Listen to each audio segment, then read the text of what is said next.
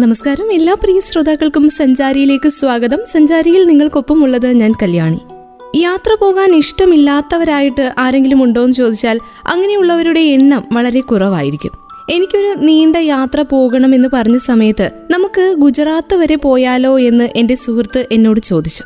ഗുജറാത്തിലെ എവിടെയെന്ന് ചോദിക്കാതെ ഞങ്ങൾ രണ്ടുപേരും കൂടെ ഗുജറാത്തിലേക്ക് ട്രെയിൻ ടിക്കറ്റ് എടുത്ത് വണ്ടി കയറാൻ തീരുമാനിച്ചു. ഗുജറാത്തിലെ നിഷ്കളങ്ക് ശിവക്ഷേത്രത്തിലേക്കുള്ള യാത്രാവിശേഷമാണ് ഇന്നത്തെ സഞ്ചാരിയിലൂടെ കേൾക്കുവാൻ പോകുന്നത്. ഒന്നര ദിവസം യാത്രയുള്ളതുകൊണ്ട് എന്തെങ്കിലുമൊക്കെ കയ്യിൽ കരുതാനും തീരുമാനിച്ചുകൊണ്ടാണ് ഈ ട്രെയിൻ യാത്ര.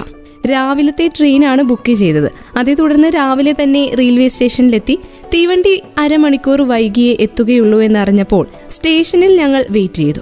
അത്രയും സമയം എങ്ങനെ തള്ളി നീക്കുമെന്നറിയാതെ നേരെയുള്ള തീവണ്ടി പാതയിൽ വെറുതെ നോക്കിയിരുന്നു. പിന്നീടാണ് ഓർത്തത് കയ്യിൽ കരുതിയ പുസ്തകങ്ങളെക്കുറിച്ച്. ട്രെയിൻ വരുന്നതുവരെ അക്ഷരങ്ങളുടെ ലോകത്തിലേക്ക് പറക്കാമെന്ന് വിചാരിച്ച് വായിച്ചു തീരാറായ എന്റെ ഒരു പുസ്തകം ഞാൻ ബാഗിന്റെ ഉള്ളിൽ പരതി കണ്ടുപിടിച്ചു. ഒരു തെരുവിന്റെ കഥ എന്ന എസ് കെ പൊറ്റക്കാടിന്റെ പുസ്തകമാണ് ഞാൻ വായിച്ചുകൊണ്ടിരുന്നത്. വായിച്ചു തുടങ്ങി കുറച്ച് നിമിഷങ്ങൾക്ക് ശേഷം അകലെ നിന്നും ഒരു കൂകിവിളി കേട്ട് ചെറിയ ഇരമ്പൽ കേട്ട് ഞാൻ കാതോർത്തു. പതിയെ പതിയെ തീവണ്ടി അടുത്തേക്കെത്തി. തിരക്കുള്ളതുകൊണ്ട് സീറ്റ് കണ്ടുപിടിക്കാൻ കുറച്ച് ബുദ്ധിമുട്ടി. വിൻഡോ സീറ്റ് കിട്ടിയതുകൊണ്ട് എനിക്ക് നല്ല സന്തോഷമായി. അല്പസമയത്തിൽ തീവണ്ടി ചലിക്കുവാൻ തുടങ്ങി. വീണ്ടും കൂകി വിളിച്ച് തീവണ്ടി നീങ്ങുവാൻ തുടങ്ങി. ട്രെയിനിന്റെ ഏറ്റവും അറ്റത്ത് സ്റ്റേഷൻ മാസ്റ്റർ പച്ചക്കൊടി കാണിച്ച് ഞങ്ങളുടെ തീവണ്ടിയെ യാത്രയാക്കി. ബാഗെല്ലാം ഒതുക്കി വെച്ച് തുരുമ്പിട്ട ജനാലയിലൂടെ പുറത്തേക്ക് നോക്കി കാഴ്ചകൾ കണ്ടിരുന്നു ഞാൻ. ട്രെയിൻ പാലത്തിലൂടെ വളഞ്ഞു വരുന്നത് കണ്ടു. ഞങ്ങളുടെ യാത്ര തുടങ്ങി ഓടിമറയുന്ന കാഴ്ചകളിലേക്ക്. കൂറ്റൻ മരങ്ങളും വീടുകളും. എല്ലാം വേഗം പിന്നോട്ട് പിന്നോട്ട് മറയുന്നു. കാറ്റുകൊണ്ട് പറന്ന് നടക്കുന്ന എന്റെ മുടിയെ ഞാൻ മാടി ഒതുക്കി വെച്ചു. ഓടിമറയുന്ന കാഴ്ചകളെ ശ്രദ്ധിക്കാൻ തുടങ്ങി. ചെറിയ തണുപ്പുള്ള കാലാവസ്ഥ മാറി. പതിയെ ചെറിയ ചൂട് ആ കമ്പാർട്ട്മെന്റിനുള്ളിലേക്ക് വന്നു. യാത്രയോട് പ്രണയമുള്ളതുകൊണ്ട് അതെല്ലാം ആസ്വദിച്ചുകൊണ്ടാണ് ഈ യാത്ര. രാവിലെ യാത്ര ആരംഭിച്ചതുകൊണ്ടാകാം ചെറിയ ക്ഷീണമൊക്കെ തോന്നിയതുകൊണ്ട് പതിയെ മയങ്ങിപ്പോയി. തീവണ്ടി എവിടെയോ നിർത്തിയിരിക്കുകയാണ്. ആളുകൾ അങ്ങോട്ടും ഇങ്ങോട്ടും പോകുന്നതിന്റെ സംസാരം കേട്ട് ഞാൻ ഉണർന്നു. ഉച്ചനേരമായിരുന്നു. ട്രെയിനിൽ നിന്നും കഴിക്കാൻ വാങ്ങിച്ച് ഞങ്ങൾ അത് കഴിച്ചു. മുഖത്തെ വെയിലടിക്കുന്നത് കൊണ്ട് പുറത്തേക്ക് നോക്കാൻ പോലും കഴിയാത്ത അവസ്ഥ. എവിടേക്കാണ് പോകുന്നത് എന്നെന്റെ സുഹൃത്തിനോട് ഞാൻ അപ്പോഴാണ് ചോദിക്കുന്നത്. ഗുജറാത്തിലെ ഒരു ബീച്ചിലുള്ള ക്ഷേത്രത്തിലേക്കാണ് നമ്മൾ പോകുന്നതെന്ന് ഉടൻ മറുപടി പറഞ്ഞു. എന്താണ് അവിടുത്തെ പ്രത്യേകത എന്ന് ഞാൻ ചോദിച്ചെങ്കിലും ഉറങ്ങാനുള്ള തിരക്കിൽ എന്റെ ചോദ്യങ്ങൾക്ക് മറുപടി പറയാതെ ക്ഷേത്രത്തിലേക്കാണ് എന്ന് മാത്രം പറഞ്ഞ് സുഹൃത്ത് ഉറക്കം തുടങ്ങി. എന്റെ ഉറക്കം കഴിഞ്ഞതുകൊണ്ടും അറിയാനുള്ള ആകാംക്ഷ കൊണ്ടും ഞാൻ കടലിനടിയിലുള്ള ആ ക്ഷേത്രത്തെക്കുറിച്ച് കൂടുതൽ പരതി. മഹാദേവനാണ് അവിടുത്തെ പ്രതിഷ്ഠ. ഉച്ചയ്ക്ക് ഒരു മണി മുതൽ രാത്രി പത്ത് വരെ ആ ക്ഷേത്രത്തിലേക്ക് പോകാൻ സാധിക്കും. പിന്നീട് ആ ക്ഷേത്രത്തെ കടൽ മൂടും. ദർശന സമയത്ത് കടൽ മാറി നിൽക്കും. അതാണ് അവിടുത്തെ പ്രത്യേകത. ഈ ക്ഷേത്രത്തിന് ഒരു ഐതിഹ്യം കൂടിയുണ്ട്. ചരിത്രമനുസരിച്ച് പാണ്ഡവരാണ് ആ ക്ഷേത്രം നിർമ്മിച്ചത്. മഹാഭാരത യുദ്ധത്തിൽ വിജയിച്ചെങ്കിലും തന്റെ ഉറ്റവരെ ബലി നൽകേണ്ടി വന്നത് അവരെ വല്ലാതെ സങ്കടത്തിലാക്കി. തുടർന്ന് ഭഗവാൻ ശ്രീകൃഷ്ണനോട് ഈ പാപത്തിൽ നിന്നും മോചനം കിട്ടാൻ എന്തെങ്കിലും ഒരു ഉപായം പറഞ്ഞു തരാൻ ആവശ്യപ്പെട്ടു.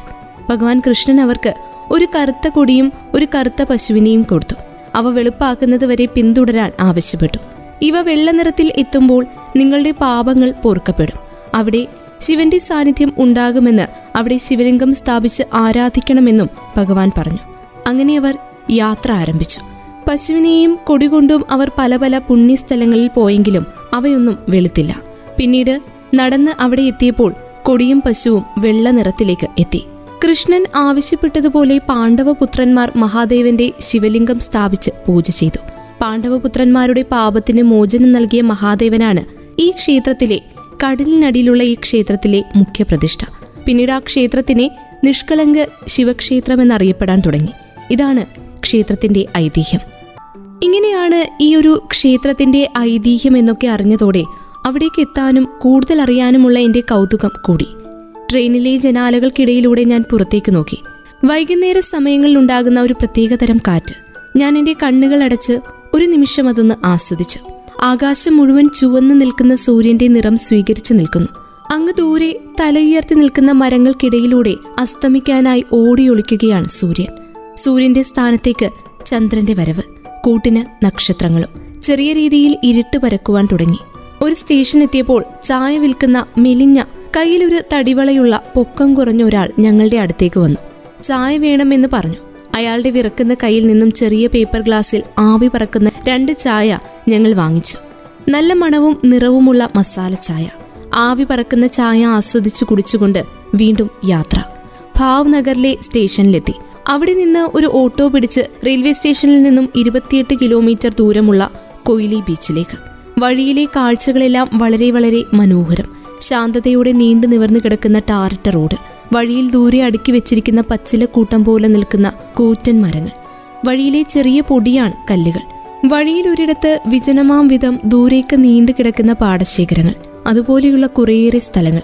ആർക്കും തലകുനിഞ്ഞു കൊടുക്കില്ല എന്ന് പറഞ്ഞുകൊണ്ട് തല ഉയർത്തി നിൽക്കുന്ന ചെറിയ രീതിയിൽ ഉണങ്ങി നിൽക്കുന്ന പുല്ലുകൾ. വഴിയോരത്തെ ഉണങ്ങിയ ചുള്ളിക്കമ്പുകൾ കൊണ്ട് കോർത്തെടുത്ത് സ്ഥാപിച്ച വേലികൾ. കാട്ടിലൂടെ ആകാശം ലക്ഷ്യമാക്കി പറന്നു നടക്കുന്ന ഇലകൾ. ഏകദേശം ഞങ്ങൾ ലക്ഷ്യത്തോട് എത്താറായി. ബീച്ചിന്റെ ഒരു പ്രതീതിയാണ് ചുറ്റും. നിറയെ മണൽത്തരികളിലേക്ക് ഞാൻ എന്റെ കാലുകൾ പതിപ്പിച്ചു. പിന്നെ പതുക്കെ നടന്നു. കുറേ കൂട്ടം കൂട്ടമായി ആളുകൾ നിൽക്കുന്നു. ആകാശമാകെ ചുവന്ന് തുടുത്തു നിൽക്കുന്നു. മേഘങ്ങൾ പോലും പൂർണ ചുവന്ന നിറത്തിൽ നിൽക്കുന്ന സൂര്യന്റെ നിറത്തിൽ അലിഞ്ഞു നിൽക്കുകയാണ്. അത് വളരെ വലിയ മനോഹരമായ ഒരു കാഴ്ചയായിരുന്നു. അങ്ങനെ നടന്ന് നടന്നൊരു പാതയിലേക്കെത്തി. വെള്ളം പോകാനുള്ള ചാൽ പോലെ ക്ഷേത്രം വരെ ഒരു ചെളി നിറഞ്ഞ പാത. ബീച്ചിൽ നിന്നും രണ്ട് കിലോമീറ്റർ ഉണ്ട് അകത്തേക്ക് ക്ഷേത്രത്തിലേക്ക്. കടൽ മാറി നിൽക്കുകയാണ്. ക്ഷേത്രത്തിലെ വിശ്വാസികൾക്കും ഈ ക്ഷേത്രത്തെക്കുറിച്ച് അറിഞ്ഞു വരുന്നവർക്കുമൊക്കെ കേൾക്കുമ്പോൾ അതിശയം തോന്നുമെങ്കിലും ആ കാഴ്ച സത്യമാണ്. കടൽ മാറി നിൽക്കുന്നു. സാധാരണ പോലെ പാറയിലും കുന്നിലും ഒന്നുമല്ല അറബിക്കടലിന്റെ നടുക്കാണ് ആ ക്ഷേത്രം. ശിവലിംഗത്തിന് കടൽ തന്നെ അഭിഷേകം നടത്തുന്ന അപൂർവ കാഴ്ചയാണ് ഈ ക്ഷേത്രത്തിലുള്ളത്. ശിവരാത്രിയിൽ പരിചയപ്പെടേണ്ട ശിവക്ഷേത്രങ്ങളുടെ പട്ടികയിൽ ഈ അപൂർവ ക്ഷേത്രത്തെയും ഉൾപ്പെടുത്താം. ഉച്ചയ്ക്ക് ഒരു മണിയാകുന്നതോടെ കടലിലെ വെള്ളം ഇറങ്ങി തുടങ്ങും അപ്പോൾ മുതൽ രാത്രി പത്ത് വരെ ഭക്തർക്ക് ദർശിക്കാൻ സാധിക്കും. കടൽ നിരപ്പ് താഴാത്ത സമയത്ത് അവിടെ അങ്ങനെ ഒരു ക്ഷേത്രം നിലനിന്നിരുന്നു. അതിന് തെളിവായി പാറിപ്പറക്കുന്ന ഒരു കൊടി മാത്രമേ ഉള്ളൂ. അതും കൂടിയില്ലെങ്കിൽ അവിടെ അങ്ങനെ ഒരു ക്ഷേത്രമുണ്ടെന്ന് തോന്നുകയേയില്ല. വർഷത്തിൽ ഒരു ദിവസം മാത്രം ഇവിടെ ക്ഷേത്രത്തിലെ കൊടി മാറ്റിക്കെട്ടാറുണ്ട് ഭാവനഗർ രാജവംശത്തിന്റെ നേതൃത്വത്തിലാണ് ഈ ചടങ്ങ് നടക്കുന്നത്.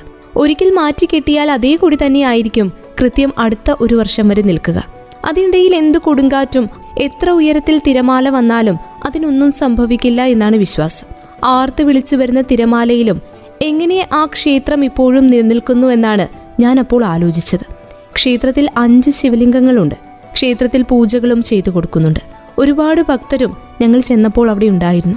അയ്യായിരം വർഷം പഴക്കമുണ്ടെന്നാണ് പറയപ്പെടുന്നത്. ഓറഞ്ചും വെള്ളയും ചേർന്ന വലിയൊരു കുടിമരം. അവിടെ വലിയൊരു കൊടി. ഈ ക്ഷേത്രത്തിൽ ആത്മാക്കളുടെ മോക്ഷത്തിനു വേണ്ടി ബലിതർപ്പണവും നടത്തുന്നുണ്ട്. ക്ഷേത്രത്തിൽ നിന്നും കുറച്ചു ദൂരെ ശിവപാർവതിയുടെ വിഗ്രഹവും കാണുവാൻ സാധിക്കും. പല നാട്ടിൽ നിന്നുമുള്ള വ്യത്യസ്തരായ ആളുകളാണ് ഈ ക്ഷേത്രത്തിന്റെ പ്രത്യേകത. അത് കേട്ട് ദർശനത്തിനെത്തുന്നവരും അങ്ങനെ തന്നെ. കൂടാതെ അവിടുത്തെ സായാഹ്നം ആസ്വദിക്കാൻ വളരെ മനോഹരമാണ്. കടലിന്റെ നടുക്ക് നിന്ന് സൂര്യന്റെ അസ്തമനം കാണുക. അത് തികച്ചും മനസ്സിനെ വളരെ ശാന്തമാക്കുന്ന കാഴ്ച. സായാഹ്നവും കണ്ട് ഞങ്ങൾ തിരികെ പോകാൻ ഇറങ്ങി തിരിച്ചു വീട്ടിലെത്താൻ ഇനിയും ഒരുപാട് യാത്ര ചെയ്യാനുണ്ട്. ചരിത്രപരമായ സ്ഥലങ്ങളിലേക്ക് യാത്ര ചെയ്യാൻ ആഗ്രഹിക്കുന്നവർക്ക് ഈ ക്ഷേത്രത്തിലേക്ക് പോകാം. ഒരു ദിവ്യമായ അനുഭവം തീർച്ചയായിട്ടും നിഷ്കളങ്ക് ക്ഷേത്രത്തിന് സമ്മാനിക്കുവാൻ സാധിക്കും. ഭാവ്നഗർ റെയിൽവേ സ്റ്റേഷനിൽ നിന്നും ഇരുപത്തിയെട്ട് കിലോമീറ്റർ ഉണ്ട് ഈ ക്ഷേത്രത്തിലേക്ക്. ഭാവ്നഗറിൽ തന്നെയാണ് എയർപോർട്ടും എയർപോർട്ടുമുള്ളത് ഇരുപത്തിമൂന്ന് കിലോമീറ്ററാണ് എയർപോർട്ടിലേക്ക്.